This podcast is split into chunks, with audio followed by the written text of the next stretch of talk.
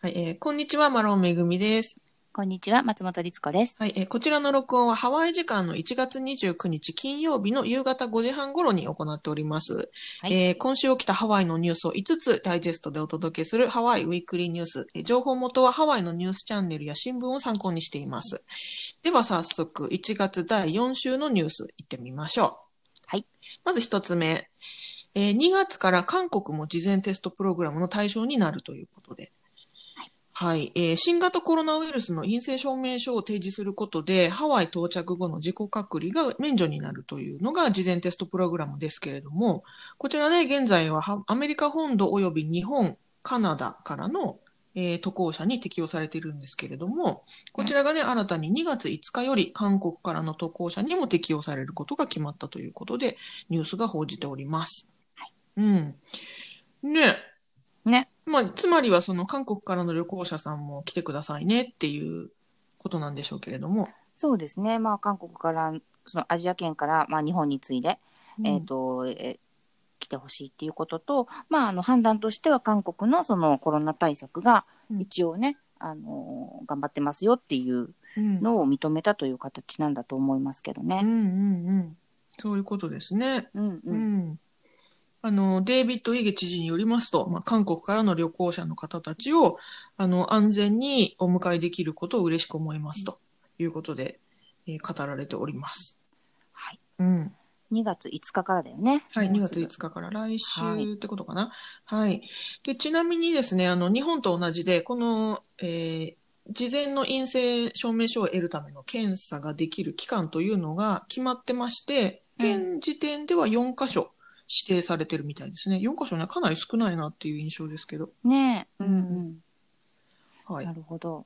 まあ、あの、陰性証明を持ってきてくれて、まあ、もちろんその72時間の間に何があるかとかね、もちろんもちろんいろいろリスクはあるんですけれども、まあまずは、えーそうやってルールを決めながら門戸を開いていくっていうのが今、ハワイの方針のようなのでね。うんうん。ですね。うん。うん。でちなみにですけれども、そのハワイから、えー韓国に戻る際、要は帰国の際は、やはりその帰国後の14日間の自己隔離が必要となるんだそうです。まあ、日本も確か同じですよねそう、。同じ、うん、はずですね。うんうんなるほど。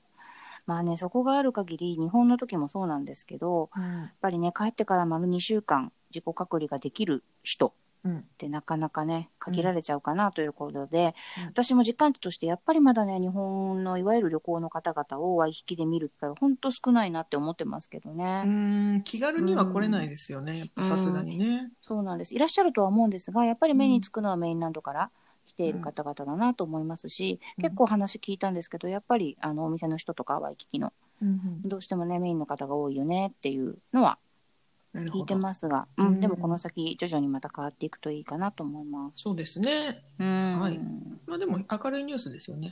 ですね。はい、うんはい。ということでした。まず、では、えーこれが一つ目でしたね。で、うん次二つ目のニュース参ります。はい。えーワイキキのホテルで事前検査の新サービスがスタートしました。うん。えーワイキキにあるアロヒラニリゾート。えーはいこちら元、何でしたっけ パシフィックビーチホテルでございまあす。わ私の大好きな。そうそう PB って言ってたけど、そうだ、パシフィックビーチホテル。はい。アロヒラニリゾートですね。リニューアルしてね。アロヒラニリゾートでは、えーハワイのセーフトラベルプログラム、まあ、いわゆる事前テストプログラムなんですけれども、うんえーこちらをサポートする新しいサービスを開始しましたよということで発表がありました。はい。えーこの新しいサービスっていうのがね、どういうものかというと、うんえーとですね、えーとですね、150ドルを支払うと、うんえー渡航前に PCR 検査を受けて、その結果が搭乗、えー飛行機搭乗前に必ず入手できるようになっているというものなんですって。あの、どういうことかっていうと、えーと、この事前テストプログラムっていうのは、えー飛行機、えーハワイ行きの飛行機に乗る前に、その自分が新型コロナに感染してないという陰性証明書を手に入れなければいけないんですよね、基本は的にい。。そうです。はい。ですが、その72時間縛りっていうのは結構厳しい、厳しいというか、現実的に結構難しいらしくて、うん72時間前だとあまりにもギリギリすぎて、そのテスト結果を入手できないまま飛行機に乗ることになってしまうというパターンがあったり、えーと、それが入手できないっていうことで、その旅行がね、ハワイに来てからもいろいろと不便を強いられるっていうことが多いらしくて、うんえっ、と、ハワイ、ハワイ州観光局によると、このセーフトラベルプログラム、事前テストプログラムに、まあ結構ね、多くの苦情やキャンセルが、あの、旅行キャンセルが、あの、寄せられていると。はい。いうことなんですって。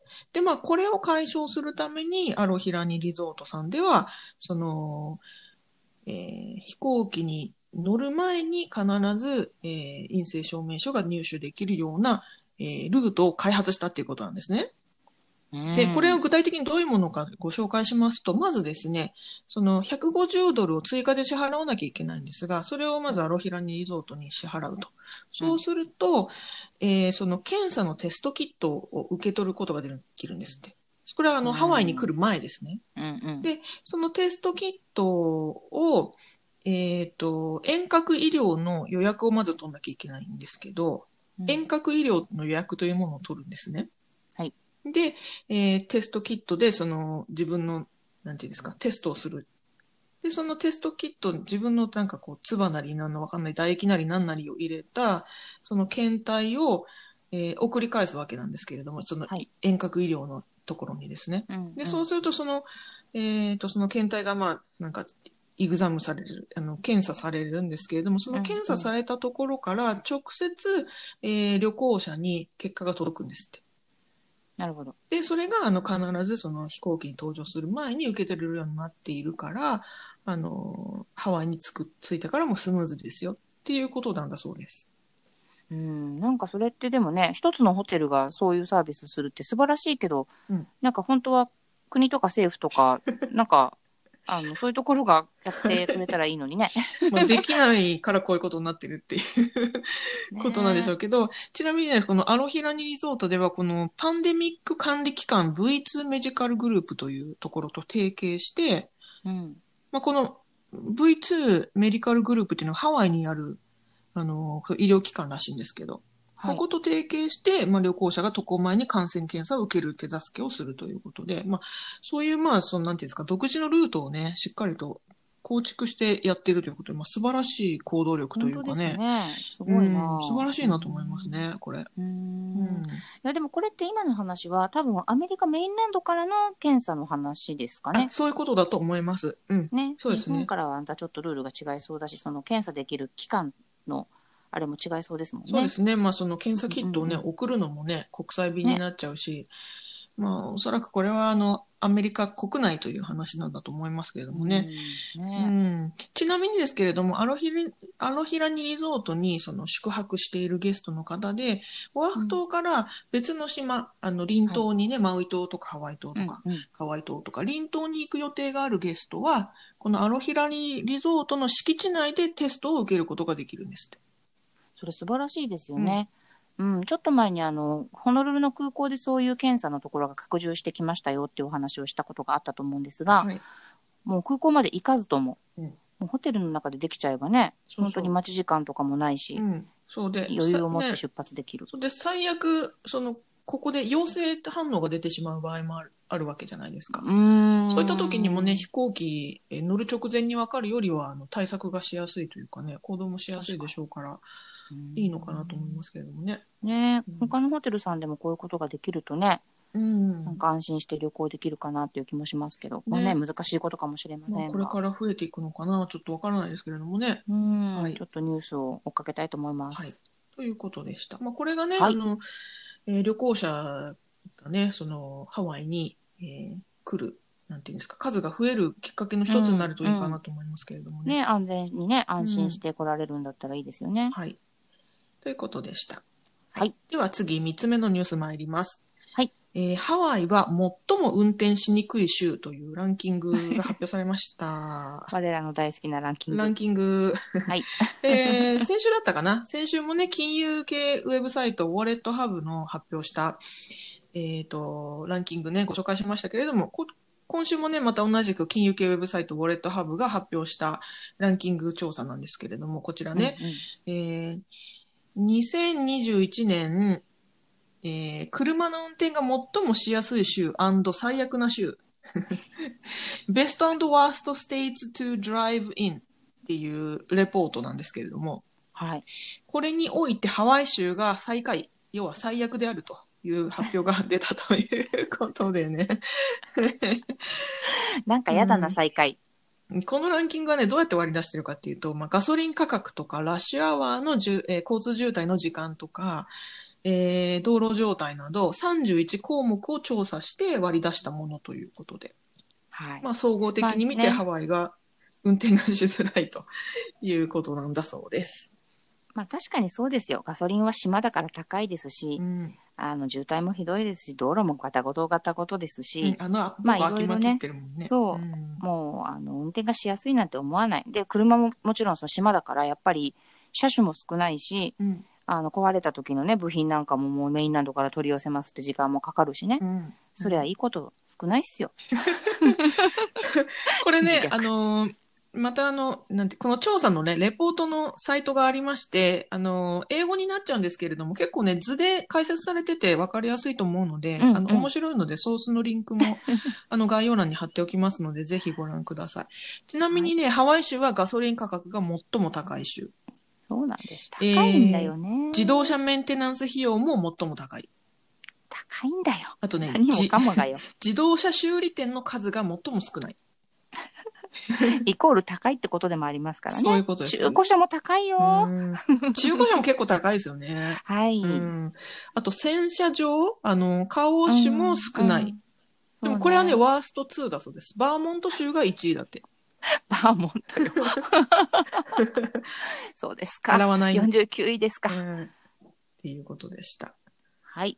うんでね、意外に、あの、なんだっけ、ラッシュアワーの交通渋滞だったかな。それはね、1位じゃないんだよねっあ、ていう。なんかね、5位に入ってない、ワースト5位に入ってないってなってましたけどね。っうんなんか、カリフォルニアがやっぱワーストっていうことで。ていうか、やっぱね、もう規模も人口も車の数も全然違いますからね。うんあの、島なので何度も言います。まあ、そうなんですよね。だから、ハワイも渋滞は多いけど、島だからね。ね。うん、そんなにあの、移動距離もね、限られてるし。うん距離がないのう。んそもそも。 はい、ということでした。 はい。面白ニュース。はい。はい。では次、4つ目のニュース参ります。うんはい。えー兵士たちが、えーココヘッドの修復に尽力しました。うん。うん。1月27日、オアフ島の人気トレイル、ココクレーターのメンテナンスに約50人の兵士がボランティアとして参加しました。はい。えーココクレーターのトレイルなんですけれども、ここね、私あの、最初にココヘッドの修復と言いましたけれども、これあの、正確に言うとね、ココクレーターなんですよね。うんココヘッドは、あの、花馬湾のところにある山のことなので、うんうんうんそう、こでも、まあ通称ココヘッドってみんな呼んじゃってるんですけど、そうですね。まあはいココクレータートレイルとこのニュースでは言いますね。ココクレータートレイルには、あの、トラムのね、線路があって、もう垂直にその線路がね、こう、あの、頂上まで伸びてるんですけれども、そこがあの、その線路上がね、あの、ハイキングトレイルとしてとても人気で、まあ、あのね、多くの方たちがハイキングしてますが、えーここがですね、ハイカーの行き来や、まあ、自然の侵食によって崩れかけているために、メンテナンスが必要ということで、ボランティアを募集してたんですよね。うんうん。で、メンテナンスはすでに1月11日からスタートしているということだったんですが、まあ、さらに支援が必要ですよということで、ホノルル市ではボランティアを募っていたそうです。で、まあ、それに応える形で、えっ、と、約50人の、えーミリタリーの、ね、方が、うんえーボランティアとして参加しましたよということで、ニュースで伝えられてます。素晴らしい、うんなんかみんなあの普通の例えば私たちがボランティアやりますなんていうのの何 倍も心強いそう、これすごいんですよ。50人の兵士たちが日の出前に活動をスタートして、えートレイルの階段を何度も上り下りしていたという。ね何度もですよ。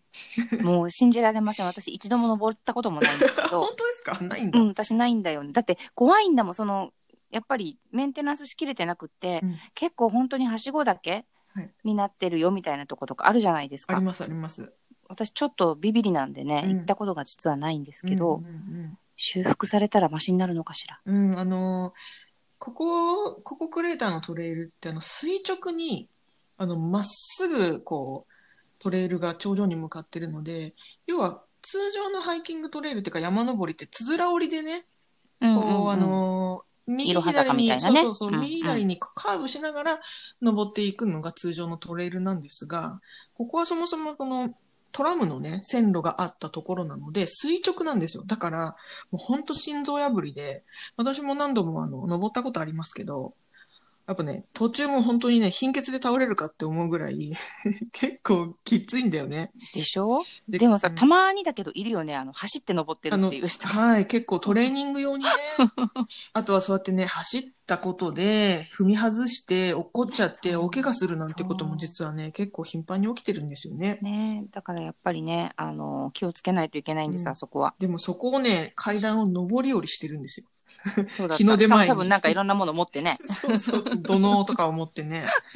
いや、さすさすがっが、さすがですね、もう現役のあ兵り士がとさうんたござちいます。はい。ちなみにこのトレイルにある線路は、なんで線路があるのって話なんですけど、うんうん。 1942年に米軍によって設置されたもので、えーここクレーターの頂上にレーダー基地があったんですよね。はい。で、そこはまああの軍用にレーダー基地があって、軍が活用してたんですが、そのレーダー基地にあの貨物や人員を輸送するためにトラムが使用されていたと。で、その線路が残ってしまっているっていうものらしだそうなんですね。あれでも人員乗っけたトロッコみたいの走ったのかなちょっと私も想像ができないんでちょすっとけど。急ですからね。ね結構急だし、そんなに幅もないじゃないですか。あうのんね。 まあでもそんな にあの、あれじゃないですか、頂上も本当に広くないっていうか、もうちょこまあそうっだとねなので、そうだね、少数なのうか。ん、2、3人がちょっと行き来するぐらいのものだったんでしょうけどもね。はい。確かに。はい。 ということで、あの、ちょっと爽やかなニュースをおは伝いえ、あしりまがとうしごた。ざいます。皆さんっていうね。はい。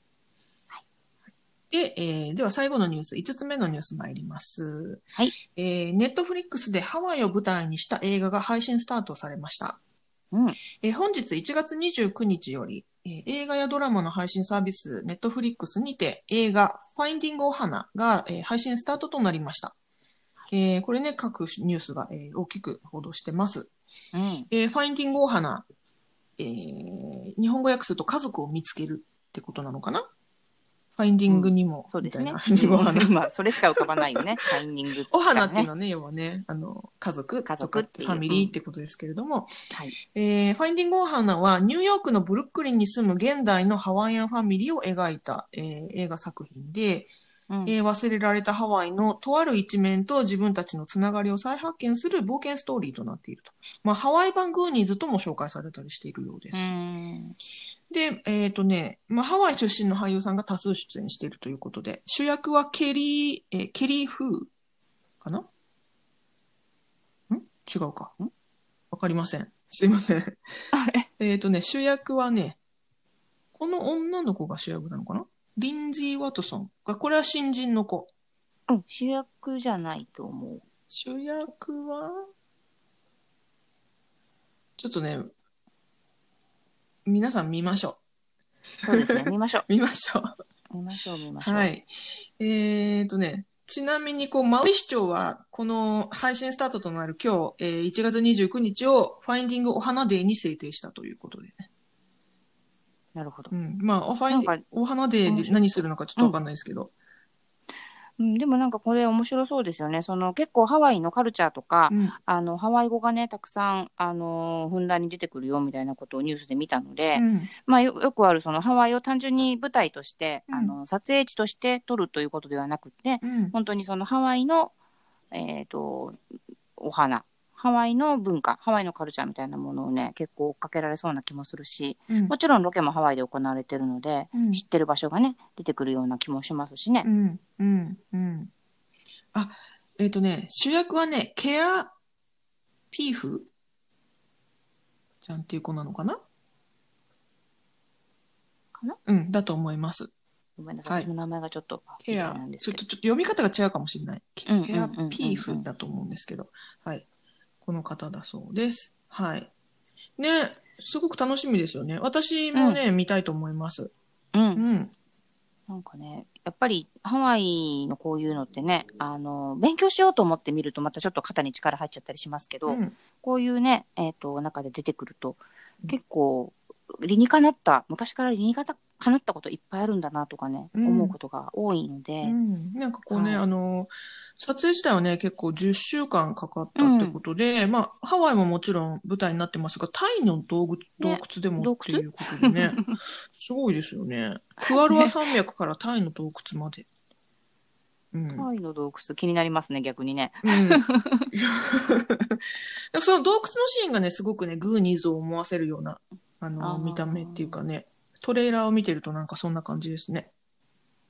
なんかちょっとね冒険もあり多う分んきっとこう家族愛もありみたいなね。うん、なんか楽し子みな供たちの感冒険青春ストーリーみたいな感じなのかなと思いますが、えっ、と、現在ね、ネットフリックスで配信中ということなので、えーぜひぜひ、えーチェックしてみてはいかがでしょうか。